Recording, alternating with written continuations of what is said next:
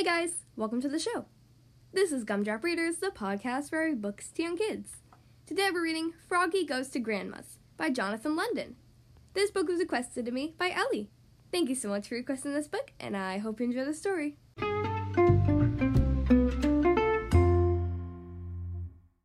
Okay, here we are on page one.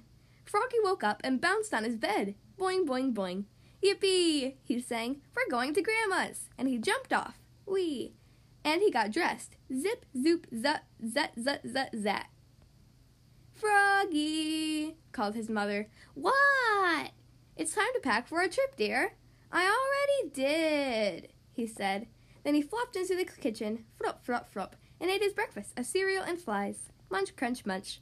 Then off to the taxi they went. Flop, flop, flop. First they took a plane. Zoom. Then they went by taxi again. Beep, beep. I can't wait to see Grandma cook, cried, Fo- cried Froggy.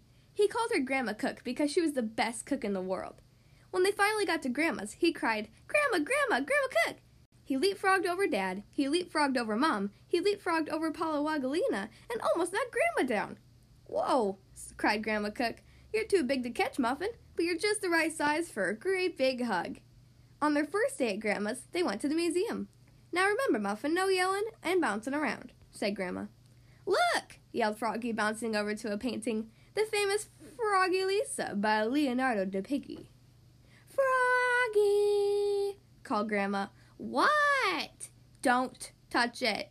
But he was already racing to a statue of an alligator named the Thinker. Look, yelled Froggy.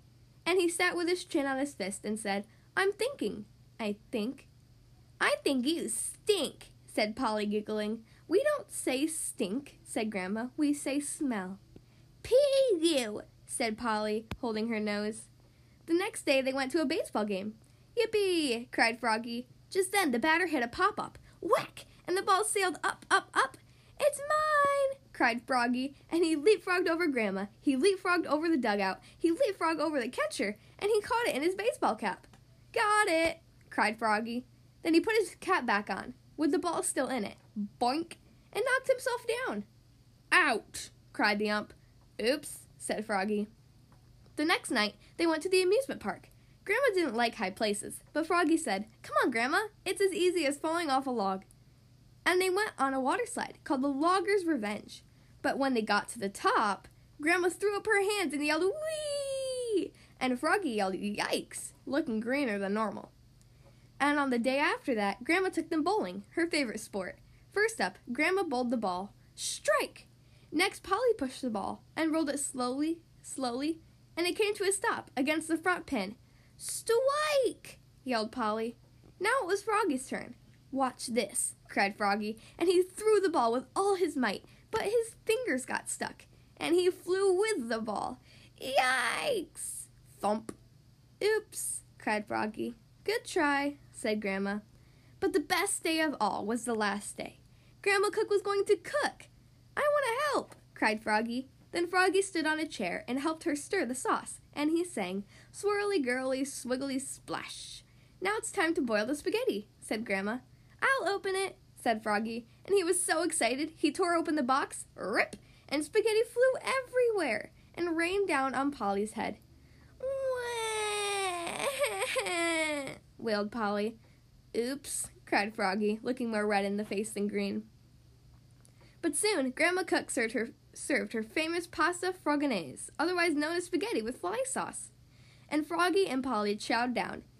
Yum! cried Froggy. You're the best grandma ever. Slurp, slurp, slurp. The end.